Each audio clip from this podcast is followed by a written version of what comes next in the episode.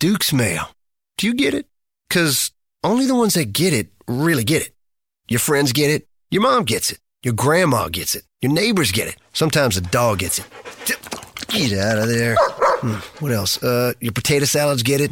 BLTs get it. Tailgates get it. And restaurants get it too. By now, even you probably get it. So get it today. Made without any sugar since 1917, Duke's is that little southern something that makes good things better. Get Duke's. It's got twang. Hey, this is Aaron from the Beer Guys Radio Show. Thanks for tuning into this special edition podcast only extra where we talk to Blake Tyers from Creature Comforts and Jeffrey Stuffings from Jester King out in Austin, Texas about their newest collaboration. It's called Mutualism. We're here with Jeffrey Stuffings, the founder of Jester King, and of course Blake Tyers with uh, Creature Comforts. So thanks so much for joining us today. Appreciate it. Oh, my pleasure. Excellent. Cool. Thanks for having us. How did this get started? You know, what what uh, what was what was kind of the impetus behind this? Oh man, this collab. That's a good question. I mean, we came in after Jester King, and um, like well before we opened, I was definitely a fan of you guys. Mm-hmm. Uh, definitely making cool beers. I really appreciate the philosophy they have, and um, it's a really honest and true way of making beer that is distinctly your own and what you do. And I think that's going to be people are going to realize that's more and more important as the beer industry grows and matures. Um, but that's a you know almost irrelevant to the respect I got for these guys. I mean, like they just make great beer. They do, and, um, definitely. And then Thank you. we met, I think, at a few festivals or something. Is probably where it all kicked off. And then it's you know you put a name with a face and that kind of deal, and it's you know absolutely fantastic people. Um, Jester King, we always joke they roll deep. I mean, they always, they, they always got a lot of people when they come out. I mean, they have ten people. I was going to say, there's like an army that came in all of a sudden with Jester King shirts on. Yeah. And so once you meet them all, though, I mean, they're all awesome. They're all great folks. They're all really, um, and any one of them, you start talking about beer and what they're doing, and they, from top to bottom, are all aligned with the philosophy of what they're doing and how they're doing it. And they all, um, I don't want to use the word recite, but they all preach is almost a better word. Like they all definitely live and breathe that idea. And, um, that's that's something that's I don't know. It's sexy. It's attractive. It's it's really cool from a, a brewer's point of view, looking at what they do and, and really appreciating the beer they make. And I mean, even mutualism, we taste it, and just because like their bugs are in it, there's so much Jester King in that beer. Like we made it at a brewery, but it's definitely a beer that both of our souls are in. It's- Yeah, it's but it's got that essence of Jester King because again, you've got kind of the backbone and the and the, the bugs, like you said, that are working there. Um, I don't know. How did, what's it like from your side? Yeah, so um, I remember, let's say, I can't remember exactly how many years ago it was, but I started to hear like these little rumblings of this like little brewery in Athens that was doing some cool stuff. Yep. And uh, you know, I, I had no personal connection at the time, but it wasn't too long. I think, as, as Blake mentioned, through the uh, kind of festival scene, that um, you know, I, I, met Blake, and uh, I'm like, oh, oh, I know of you guys. I've heard of. You know, I've been hearing good things about your beer, and then from there, it was just uh, a matter of a lot what, what Blake said of having discovering that we have uh, very similar philosophies and approach to beer making, and then also a big part of it for us, and, and this being such a, a, a people business, is just kind of uh, the people we really just get along with and have a nice rapport with, and really just appreciate being around. Uh, Coupled with a similar approach to making beer, are the people that we we want to work with and, and, and learn from. And I mean, this beer, I could not be more happy. This is, I mean. Uh, there, there's some there's some neck and neck uh, breweries that we've collaborated with that have, have really nailed it as well. But when I tasted this uh, not too long ago at, at Fonta Flora, actually, um, it hit just like every single element that I love in beer. It's it's dry. It has excellent yeast character. It's tart. It's uh, you know has good, good hop presence. It, it has also I really like some of my biggest inspirations in the beer world are uh, places like like like Thiriez or Duranc or uh, De La Senne in Brussels, and like you could blindfold me and like put this in front of me, and, and, and I might think it's like a De La Senne beer. Like I, I just is like holy. You've been drinking too much. No, that's not a bad thing actually. I see you've got the beer to guard too, which is one of my favorites that, that, that they make as well. So uh, tell me a little bit about the beer. Um, you know, what was the conversation behind it, and, and how did this uh, how did this come about? It's pretty fun. That conversation was like almost exactly a year ago. Yeah. It was leading into going to last year. We called it Funk Asheville. This year it's the Wicked Weed Funkatorium Invitational.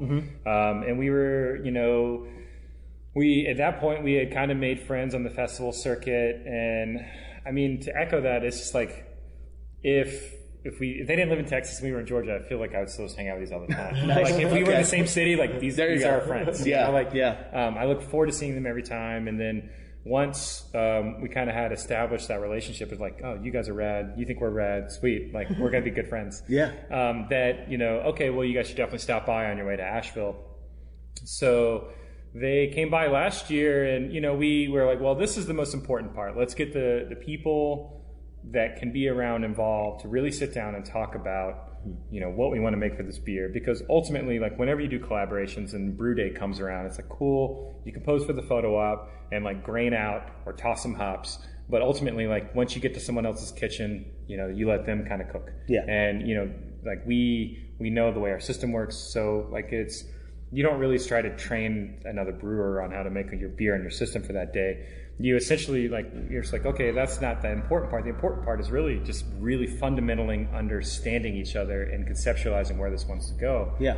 so I think it kind of started with both of our love for you know the philosophies that we talked about earlier. Um, you know, a sense of you know place where we come from and putting that into beer, um, and then also we love pilsners as well. And it's kind of like made this romantic idea of like a pilsner once upon a time sitting in a barrel and then maturing because it is mixed culture because this is before people knew what yeast and bacteria Exactly, was. yeah. The magic stick, so to speak, right? Exactly. Like Yeah. then ultimately, like it, it would potentially develop into this idea. And um, so we kind of worked with that and then um, kind of started figuring out ways we wanted to represent our homes.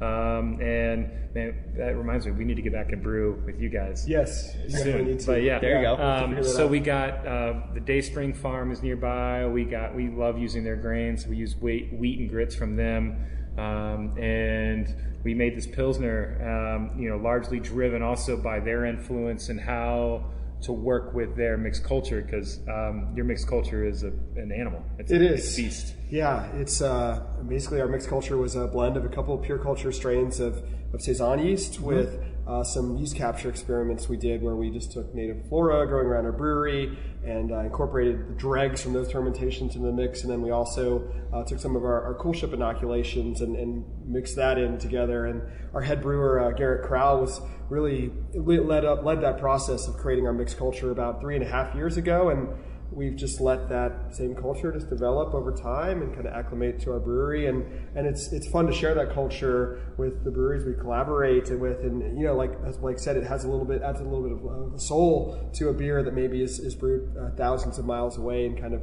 helps create that that connection to to a place. Because I mean just to echo what, what Blake said I mean I think that is gonna, something that's going to become increasingly more relevant and, and important in uh, in the beer world uh, as it matures um, but in ter- terms of actually fermenting with this mixed culture, we've learned just through trial and error over the years that it is responsive to things like temperature, hopping rates, um, the amount of time we give it, and it kind of harkens back a little bit to, um, you know, I'll mention De La again, um, Yvan de Baets, which is like one of the most uh, uh, inspirational brewers to us. You know, he, Everybody. yeah, Absolutely, yeah, yeah. absolutely. He talks about you know saison historically being either very bitter or or, or sour, Mm-hmm. and so I think initially it's fair to say with this beer that we tried to kind of give it a big dose of hops to remain relatively like bitter and not particularly sour over time. Okay. but uh, or I should say when it's young. But now as time has gone by, it's kind of straddling this line between a little funky and tart, where we're still tain- retaining some of those kind of like dry and bitter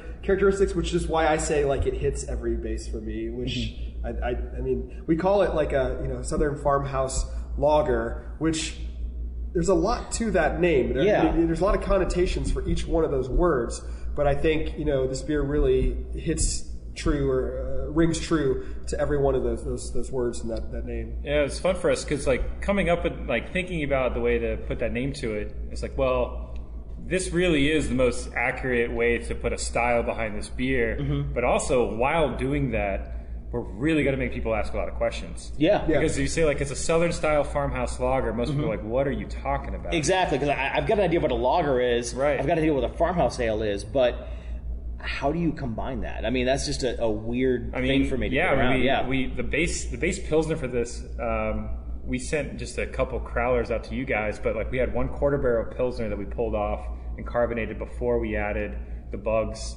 Um, and it was just an awesome pilsner. Loved it. Um, and it's, we should have drank more of that. But um, you know, maybe that's the next one. We'll just There you go. pilsner. There you go. But um, once we added, you know, the the cultures from both of our breweries, it you know it adds a little bit of our soul to each other, and then really starts you know, echoing that farmhouse idea of the way farmhouse beers were made, plus, you know, working with local farmers. I mean, the, the Bretts from Day Spring Farm are here tonight. I was super stoked to have you guys meet them. Um, and it's just awesome to bring all that together where it's, we can really, one, challenge what people think is of a style, what it has to be. I mean, because we could call this a Saison. You know, it, it, it, it would survive in that world if you called it a Saison. But to really, you know, draw attention to, I think, a national conversation that's happening is like, how do we talk about mixed fermentation beer? It's you know let's Yeah. let's mess it up a little bit. Let's call it a Southern style farmhouse lager. Make people ask questions and use that as a tool to educate people Yeah. what this is. And you know, like even our staff, I was talking before we opened today about the beer, and um, they didn't really like. So is it an ale now? Is it a lager? It's like you should just depart from that. You know, thinking of what it has to be, and use that as an opportunity to talk about what the beer is. And you know, it's you know, you don't worry about like La Folie, for example, starts his life as a lager. Um, it's a it's a very familiar one where all we all drink, and it's you know we're not really worried about if it's an ale or a lager when it all said and done. It's a beautiful beer. Tastes really good. Yeah. Exactly. So I think that's what we were all stoked about. Is that like this this came out from our conversation a year ago. Mm-hmm. I feel like this is extremely accurate representation of what we were going for.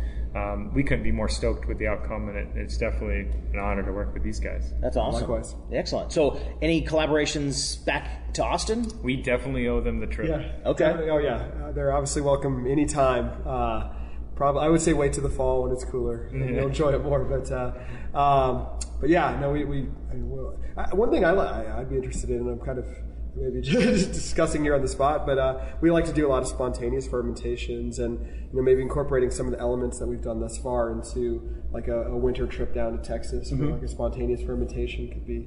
Anyway, one idea that we Yeah. Yeah. pursue. Well, it was interesting. You know, of course, we talk about uh, spontaneous fermentation in the wintertime. Three Taverns did that, uh, you know, during our quote unquote snowpocalypse here a few years ago. And Yep. it, tra- it transformed into a fantastic beer as well. Yeah, I remember So- you were on talking to me about that, and then um, it was it was fun to kind of try the barrels and then try the finished product, and um, I think he's done a great job with that beer. Um, and it's it's definitely like he understands, and I think that's the important part is to you know you you can't. For example, you would not want to brew that beer in the middle of summer in Georgia. Yeah. You know, it's you have to listen to what nature is telling you when you're trying to involve nature in a beer, and he did a great job at that. Yeah, and that's definitely you got something you guys do, and that's what I'm really feeling from this conversation is that you wanted to get the the the, the nature and the local Athens, Georgia, Austin, Texas kind of mixed together a little bit. uh, for you know, and that's that, that's that's a really cool thing about this beer is that it is as local as you can get for these two beers, kind of mixing them together. Definitely. I mean, for us, our approach to brewing, this kind of goes into some of our similar philosophy. But like to us, you know, beer is a product of a, of a time, a place, and, and a people. And I think all three of those elements really play a huge role in creating something unique. And um, you know, for, for us, you know, our the beers we make vary tremendously throughout as the year as uh, seasons change, the microbial balance in the air changes.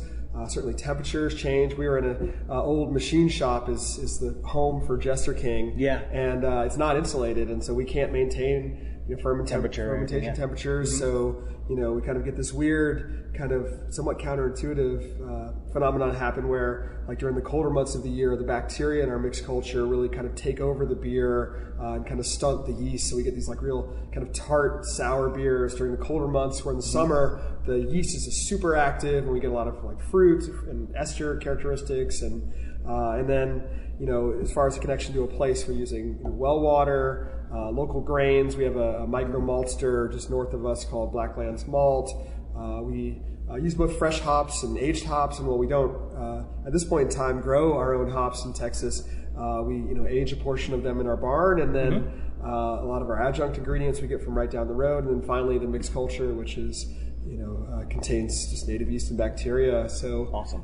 Again, and then then certainly, so that kind of speaks to time and place, and then what's becoming increasingly more evident to me, and I've kind of discounted for a while, but but I think it's just as important. It's just the impact that individuals have on a process, and we're not looking to like duplicate a very rigid process that a machine could do. Yeah. we're actually going to embrace like the natural variation from human influence. Yeah, and that's the art of the whole thing, you know. And mm-hmm. I always say that science, that brewing is the ultimate science and art kind of mixed together. And and like you said, I mean, a certain person can brew a beer a different way, even if you're given the same recipe. You Yeah. know? and I think that that's sure, the, yeah. the real fun thing about this. process is so important um, to i mean even if you're making uh, an ipa process is important and i think process then further drives home once you start looking at more time for process to be involved so when you have a beer that i mean this beer conception to now um, is 10 uh, a month or no sorry a year Yeah. so like that's a lot of time for people to have influence over that beer and, and you know driven it to be what it is at this point in time and that's really that's really awesome and it's it's that's I don't know what this is all about, right? Like it's the the special influence that by having these two you know groups of minds come together to create something it's like hopefully we can put our process together put our minds together and create something that's better than the individual parts you know and um, that's also where the name came from it's just like Mutualism, yeah, yeah. Yeah. you just bring out the best out of each other, and it's you know an honor for us to work with these guys and to make beer with them, and, and um, I was just stoked to have them here again. It's it's fun. Yeah, and uh, I mean, I, w- I wish people could see it right now, but I mean, um, the the label art for this beer just came out absolutely beautiful. Very cool. Yes. Yeah, and um, and you, you can probably speak to it better than me, but from what I understand, that uh, actually some some yeast was used as a medium to create. Yeah, the- so she took the blend of our cultures. We had a starter, and Melissa Merrill's the artist, and she took the blend of that culture and used it to do the watercolor medium for the base of the label. That's awesome. So, like, the heart and soul of the beer is also painting the label, and she did. I mean, I mean, it's a knockout job. It's pretty cool. label. Yeah, I must say. Yeah. I, I mean, it's like you know one of the most beautiful labels I've ever seen, and that's I can I feel like I can very firmly say that by admiration for her art, and not because I'm, I'm part of Creature Comforts. Like whatever, take me out of that. Mm-hmm. It's a beautiful label. She did a great job, um, and we're you know just fortunate that she happens to pour beer in our tasting room, and it's just an amazing part of our company. You know, so it's it's really cool. And I, I know Josh at uh, at Jester King originally, before Melissa was discovered, I would say uh, we were like, man, Josh does great work, and it's really cool just to see them uh, jiving upstairs, like talking to each other. And she had a huge artist crush on him, and she did the same. And it's Nice. really cool to see that go back and forth. It was just like. This is awesome. Like, Yeah. everybody just loves everybody. I was gonna say you guys are creators. The, the artists themselves are creators. So it's uh, you know just a very very creative culture that's uh, that's going yeah, on right I now. mean, yeah, they definitely. You guys have definitely inspired. Um, I mean, we're aging hops now because I, I definitely see the value in that. It's going to take some time. Mm-hmm. Yeah. But um, you know, we do things like that that have definitely been influenced by you know advice from these guys for sure. Awesome. Blake Tyers, Jeffrey Stuffings, of course, and Jester King. Blake from uh, Creature Comforts here in Athens. Cheers, guys. Thank you so much. Cheers. Cheers. Thanks for having us. Hey, once again, thanks for listening to the Beer Guys Radio Show, this special podcast extra edition. And if you like the show, well, be sure to give us a nice review on iTunes and, of course, subscribe while you're there. We're also on all the great podcasting apps that you may use besides iTunes. Also, go ahead and uh, check us out on the web at beerguysradio.com. Support the show via Patreon, P A T R E O N slash beer guys. And also check out some of our advertisers as well. There's some good deals out there for you. Once again, it's Aaron Williams from the Beer Guys Radio Show. We broadcast live Saturdays at 1 p.m. We'll have the podcast out on the weekends as well. So hope to see you on the socials and tune in. We'll talk to you later. Cheers. The Beer Guys Radio Show on the Beer Guys Radio Network. BeerGuysRadio.com.